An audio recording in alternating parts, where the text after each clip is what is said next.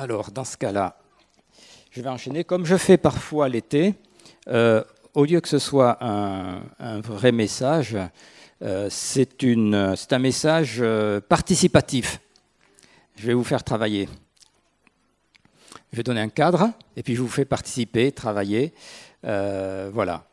Et pour poser les, on va poser ensemble les, les, bases pour que chacun soit convaincu.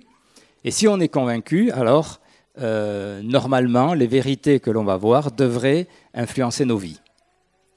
Voilà. Et donc, le thème que je voudrais prendre, et euh, c'est un thème que l'on a déjà vu plusieurs fois, c'est que nous vivons dans un monde qui est bidimensionnel, qui a deux dimensions.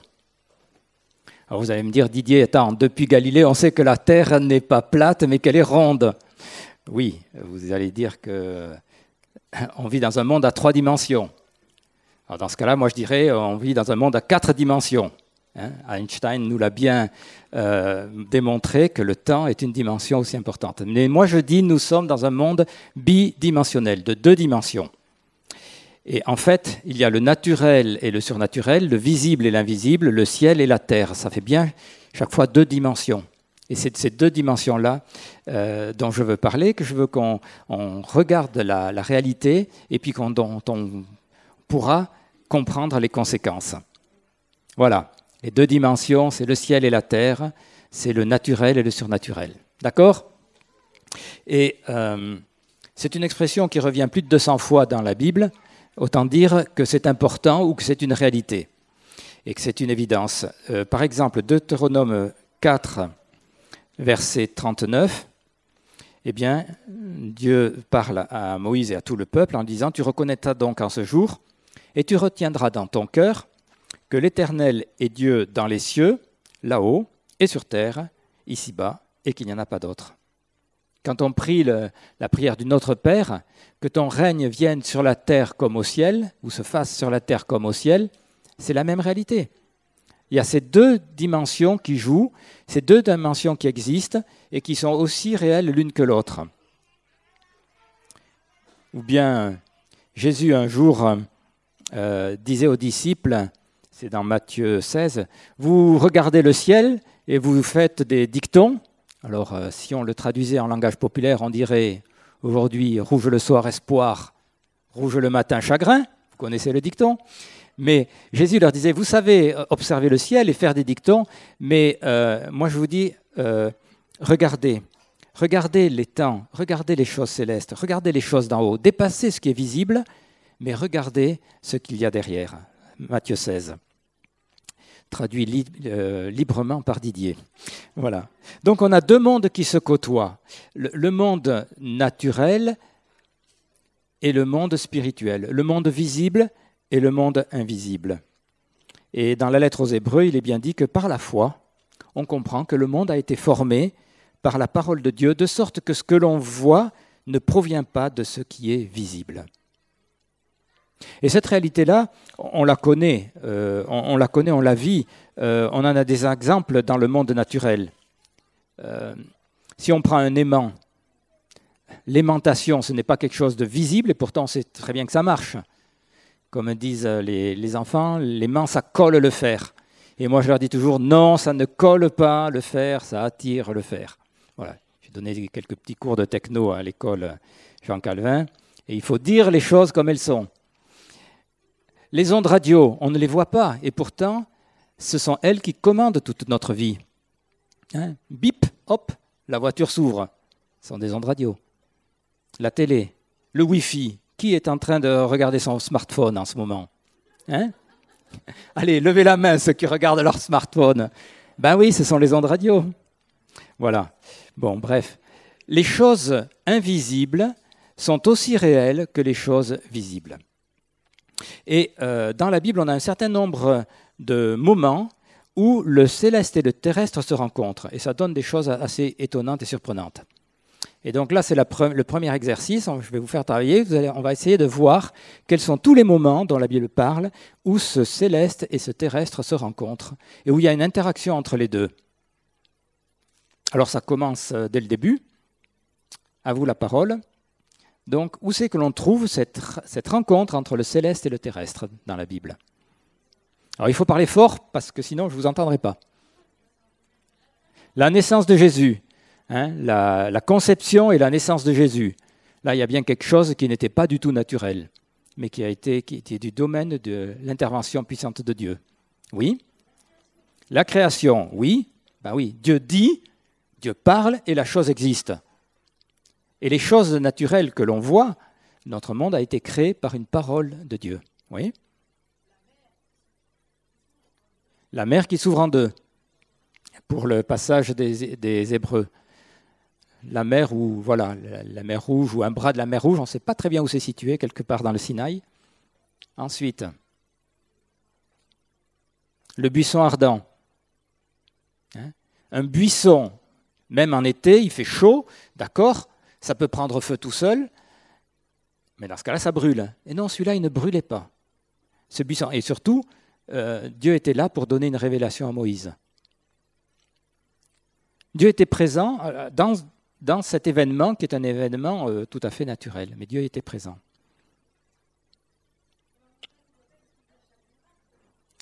La montagne de la transfiguration. Oui. Alors Nathalie, tu en as dit deux, après tu laisses la parole aux autres. Oui, mais c'est tout à fait juste. Il faut que tout le monde travaille un peu. La montagne de la transfiguration. Euh, Jésus était là-haut. Il a pris avec lui euh, Pierre, Jacques et Jean. Et qu'est-ce qui se passe? C'est qu'ils euh, aperçoivent ou ils voient Élie et Moïse qui discutent avec Jésus. ça pose question, hein j'ai la réponse, j'espère en tout cas, mais ça pose la question. Est-ce qu'on euh, peut invoquer des personnes comme ça? Euh, Non, clairement non. Mais on remarquera quand même que Élie et que Moïse euh, sont les deux personnes dont, qui, ne sont pas morts, qui ont été enlevés par Dieu. Bon, là, là je laisse des questions en suspens. D'autres exemples la colonne de feu. Oui, là c'est vraiment Dieu qui manifeste, je serai avec vous, je vous éclairerai par le feu la, nuit et une colonne de nuée le jour, et ce sera le signe, et vous me suivrez. Et euh, quand la colonne s'arrêtait, bien le peuple dans le désert s'arrêtait et campait. Quand elle bougeait, bien tout le monde faisait vite démonter sa tente et suivait euh, la colonne. Encore, à la croix. Alors là, à la croix, il y a eu quand même quelque chose euh, d'extraordinaire. Bon, c'était un supplice romain, ok, mais qu'est-ce qui s'est passé? C'est que Jésus a triomphé, mais il y a eu aussi des, des événements quand même un peu exceptionnels. Tout d'un coup, il fait nuit, des ténèbres. Le voile qui se déchire dans le temple à quelques centaines de mètres de là.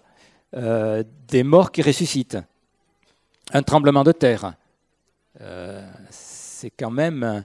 Il y avait vraiment un fort lien dans ce temps où Jésus était en train de donner sa vie pour nous et de vaincre la puissance du diable. Ben, la terre physiquement a aussi été euh, ébranlée ou en tout cas secouée. Il y a eu des choses. Alors par ici, d'autres euh, exemples. La multiplication des pains et Noé. Alors la multiplication, oui, la multiplication des pains, c'est vraiment un, miracle de Dieu. Tout à fait. D'ailleurs, tous les miracles, en fait, tous les miracles dont la Bible nous parle, on peut dire que ce sont des moments où ce qui était dans le ciel euh, s'est euh, manifesté sur terre et a montré sur terre quelque chose qui fait partie du ciel. C'est ça l'intérêt de, voir la relation entre les deux, de voir les, les miracles. Bon, bien sûr, quand ça nous touche, on est très content, mais en même temps, ça montre que Dieu, qui est dans les cieux, s'occupe de ce qui est dans nos vies et ce qui est sur terre. Alors Noé, Noé, euh, oui, ça c'est une colle pour moi. Où est le... Les animaux qui viennent de par deux, oui, ça franchement, la porte qui se refermée, effectivement, oui, voilà. Il y a quelque chose là qui n'est pas normal. Ensuite, la manne chaque matin, c'était encore un miracle. Et puis ensuite l'écaille. Voilà. C'est vraiment des, moments. Où les deux mondes se rencontrent. Moi, je vais quand même parler d'un autre qui est aussi euh, fort, c'est le tabernacle. Alors le tabernacle, on sait que Dieu a dit à Moïse, voilà, je vais te le révéler, tu vas le voir dans la montagne, et puis tu vas faire pareil sur terre. Et Moïse a vu quelque chose, il en a eu la révélation, et il a essayé de le faire reproduire par des ouvriers qualifiés, très hautement qualifiés. Et euh, dans la lettre aux Hébreux, il nous est dit que le, le tabernacle, avec tout ce qu'il contient, tout son agencement, c'est une image d'un autre tabernacle céleste. C'est l'image de quelque chose qui est dans les cieux. Et euh, si on étudie le tabernacle, tel que Moïse l'a construit, alors on peut essayer de comprendre qu'il y a aussi des réalités qui sont dans les cieux, qui sont aussi réelles, qu'on ne voit pas de nos yeux, mais dont le tabernacle est l'image. Et cette image sur terre a servi à tout le culte euh, pendant des années et des années, et ce n'était qu'une image de quelque chose qui existe et qui est dans les, cieux. D'autres euh, rencontres comme ça. La résurrection de Jésus, ou les résurrections en général, oui, c'est vraiment la puissance de Dieu, mais celle de Jésus est très particulière, évidemment. Oui. Oui, le Saint-Esprit pendant le baptême de Jésus. Là, il y avait Jésus, il y avait le Saint-Esprit et Dieu qui se met à parler. Et Jésus était euh, plongé dans l'eau par euh, Baptiste, Jean-Baptiste, mais euh, en même temps, Dieu était présent et tout d'un coup, il y a une voix, une voix, la voix de Dieu. Donc, quand on fait quelque chose de naturel, eh bien, bien souvent, il y a des réalités spirituelles aussi qui sont là, que l'on voit ou que l'on ne voit pas. Mais là, on est en train de dire celles que l'on voit. Les dix commandements. Qui c'est qui a écrit les dix commandements? La première fois, c'est le doigt de Dieu. La deuxième fois, c'est Moïse. Parce que Moïse euh, avait cassé les tables de colère. cassé des cailloux comme ça, bon.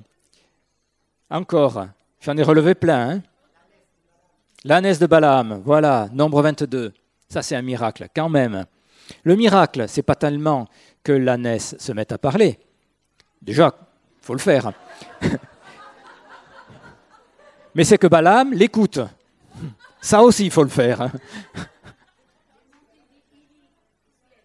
Élie qui monte au ciel, qui est hop dans un char, un tourbillon de feu et un char. Est-ce que ce char était naturel? Est-ce qu'il était céleste, spirituel? En tout cas, Élie, voilà, il montait au ciel. L'échelle de Jacob. Jacob qui se repose, qui passe la nuit avec un caillou comme oreiller. Vous avez déjà dormi avec un caillou comme oreiller? Moi, oui, oui. Quand on fait du camping, quand on fait du scoutisme, des fois, on est mieux avec un caillou sous la tête que rien du tout. Bon, bref. eh bien, mais c'est vrai. Et, euh, et puis il se réveille et il a une vision, une échelle avec des anges. Ce qui est bien, c'est que cette échelle, elle touchait à la fois la terre et à la fois le ciel. Il y a vraiment les deux qui sont là. Allez, encore.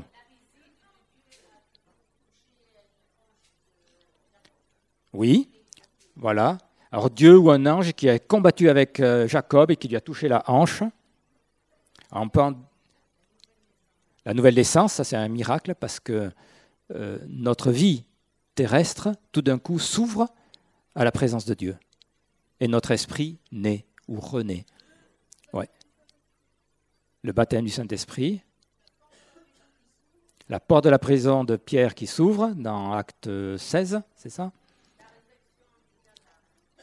La résurrection de Lazare, alors là, et ce qui est bien dans la résurrection de Lazare, c'est la prière de Jésus. Parce que quand on écoute bien ce qu'il est en train de dire, il dit, oh, il prie euh, ou il dit aux gens qui sont là, moi je sais que le Père euh, euh, m'exauce toujours. Mais voilà, maintenant je le dis, Lazare sort. Et quatre jours après, Lazare sort. Quatre jours après son enterrement. Enfin, sa mise dans un tombeau, plus exactement. Qu'est-ce que j'ai relevé? La conversion de Paul, de Saul de Tarse. Une grande lumière et puis une voix, une parole. La drachme dans la bouche du poisson. Hein? Qui c'est qui était allé mettre cette drachme dans l'eau? Et que le poisson mange une pièce de monnaie? Je pense que Dieu a été intervenu. Je pense aussi à tout le livre de l'Apocalypse. Quand on lit le livre de l'Apocalypse, eh bien, euh, qu'est-ce qu'on voit? Qu'est-ce qu'on lit? Une description qui est de quelque chose qui nous dépasse. On peut essayer de dire c'est quelque chose qui va arriver littéralement sur Terre, mais alors là, franchement, euh, on risque de s'embrouiller, et puis c'est quand même assez complexe. Mais euh, si on réalise que c'est une vision de réalité qui sont aussi vraies dans les cieux comme elles le sont ou le seront sur Terre, on peut déjà euh, dépasser notre étonnement et comprendre que dans l'Apocalypse, on voit l'image avec des mots humains de ce qui se passe dans les cieux. Jonas c'est le poisson. Hein. Faites-vous avaler par un cétacé et puis ensuite euh, priez et le cétacé vous recrache. Attendez, voilà.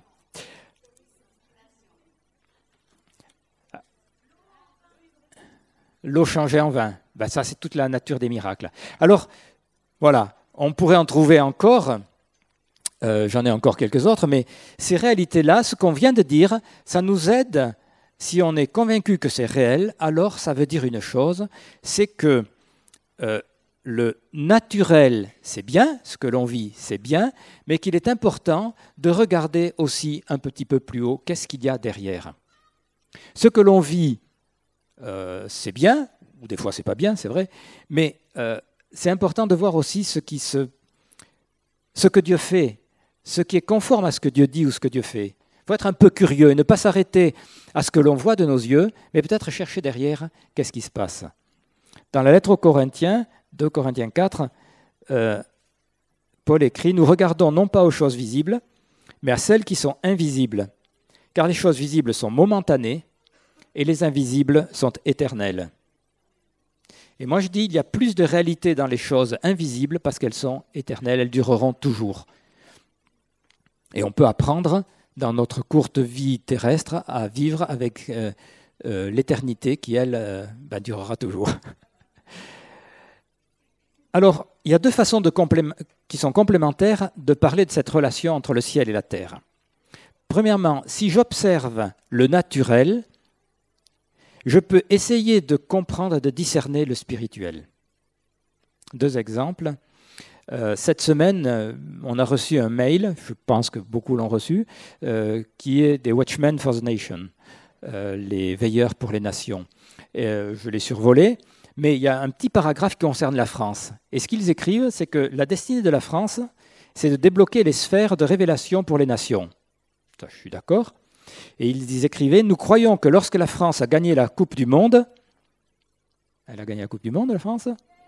Ah, quand même eh bien, nous croyons que c'était un signe qu'il était temps pour la France de marquer un but dans le royaume de Dieu, de se lever et d'agir dans notre destinée.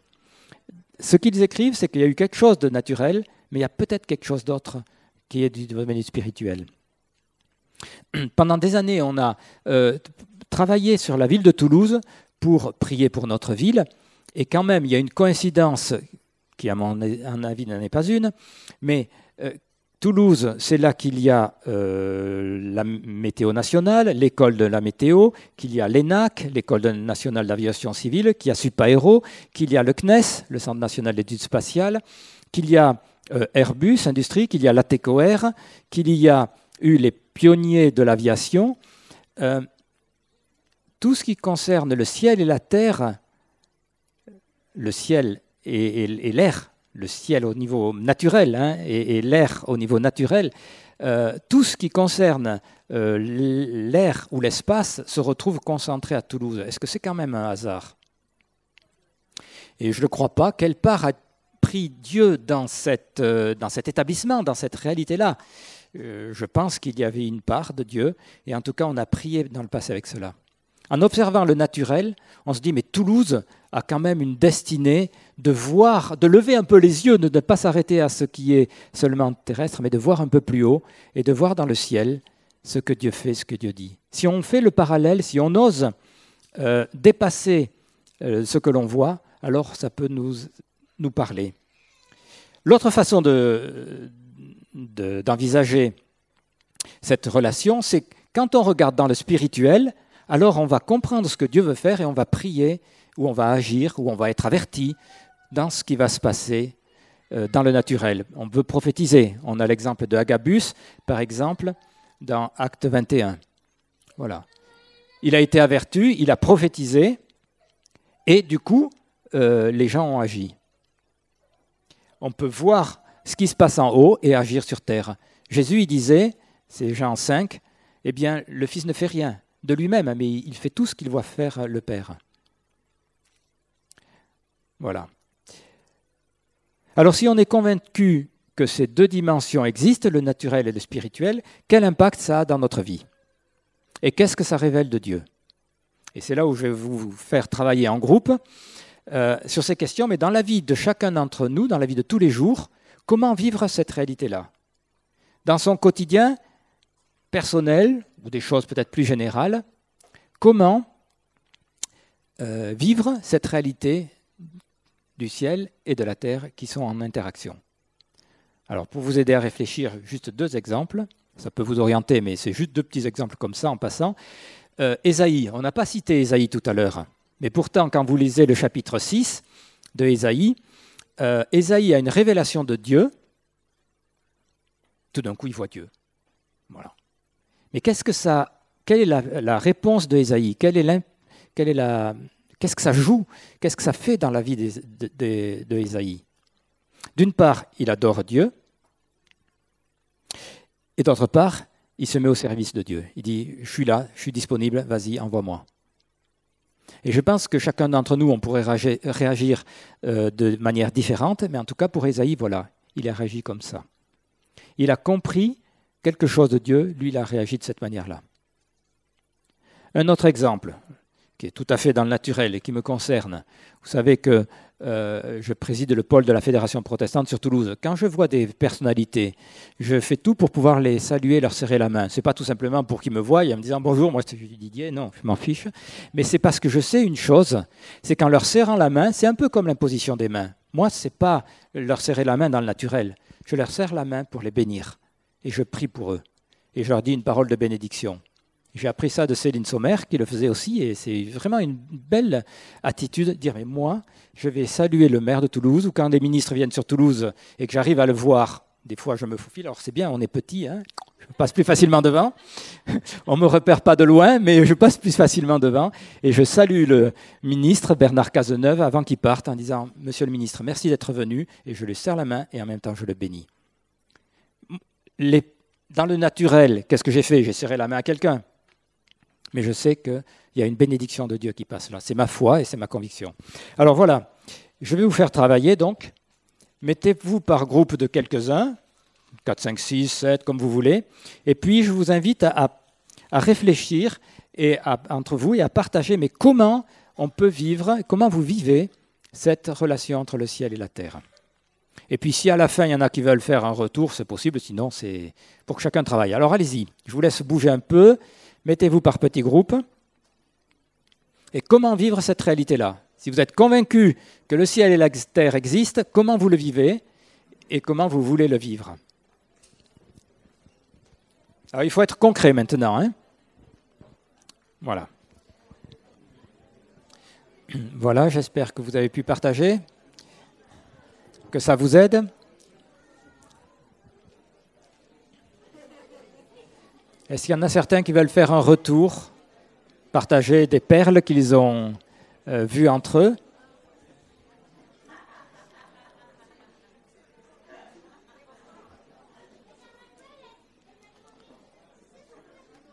Mylène, tu veux prendre la parole? Non.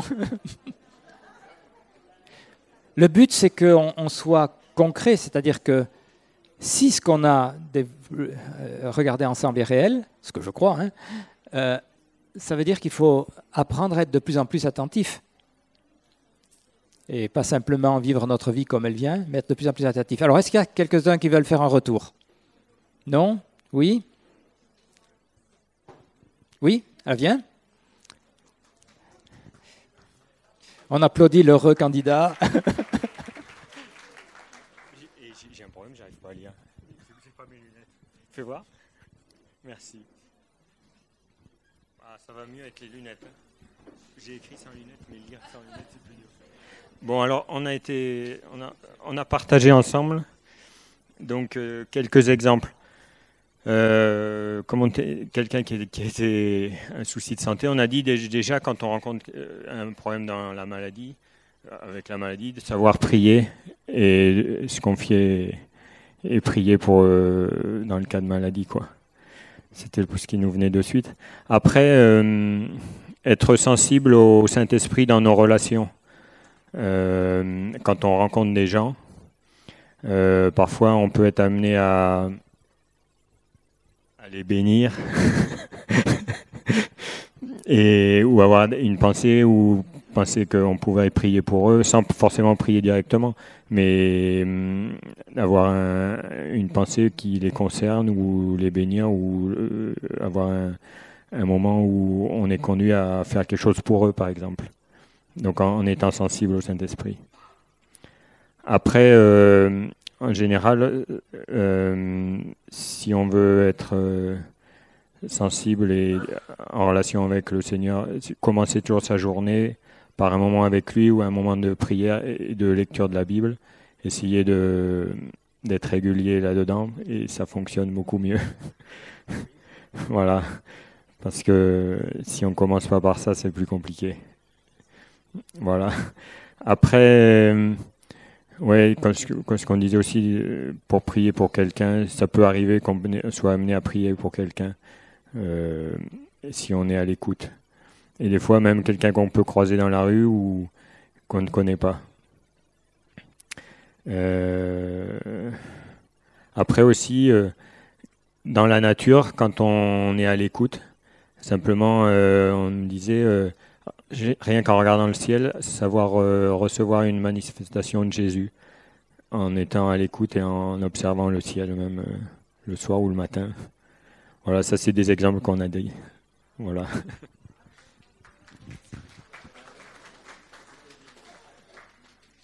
Merci. J'ai vécu un miracle justement en mettant la journée euh, comme on en parlait avec mes trois collègues, on remet la journée au Seigneur, on se couvre du sang de l'agneau, on prend les armes de Dieu d'Éphésiens 6, on bénit. Nous, on se bénit d'abord nous-mêmes, on commence par soi-même, puis ensuite on bénit alors les familles, euh, nos amis, nos relations, etc. ce jour-là, j'étais avec une amie du Conseil citoyen, on allait chez Tati chercher bah, des, des, trucs pour mon déménagement. Et euh, il y avait un vigile on fait le tour, on trouve pas vraiment tout de suite, on va voir la petite vendeuse, on trouve, on va à la caisse, on paye. Et puis, euh, il y avait de l'humour, il y avait beaucoup de joie. la caissière et le caissier étaient dans la joie, nous aussi. Et je voyais le vigile, le sourire et tout. Et euh, le, petit caissier, me dit, alors vous avez trouvé? Je dis oui, on a cherché et on a trouvé. Et le vigile, il fait, cherchez, vous trouverez, Matthieu 4.4, ou je sais plus, il me sort la référence, tout. Je le regarde, je fais, Waouh, cherchez, vous trouverez, frappez, on vous ouvrira, donnez, je sais plus, j'ai juste senti les trois trucs, puis du coup, ça, mais alors vraiment, on était dans une ambiance euh, ciel sur la terre, et j'ai eu une ristourne sur mes boîtes. C'était pas du tout prévu, hein, j'avais rien demandé, hein. c'était juste comme ça. Le ciel sur la terre, chez Tati. Merci. Mais c'est vrai que plus on veut dépendre de Dieu, plus on s'attend à lui, ben, plus on peut vivre des choses comme ça. Est-ce que d'autres veulent partager?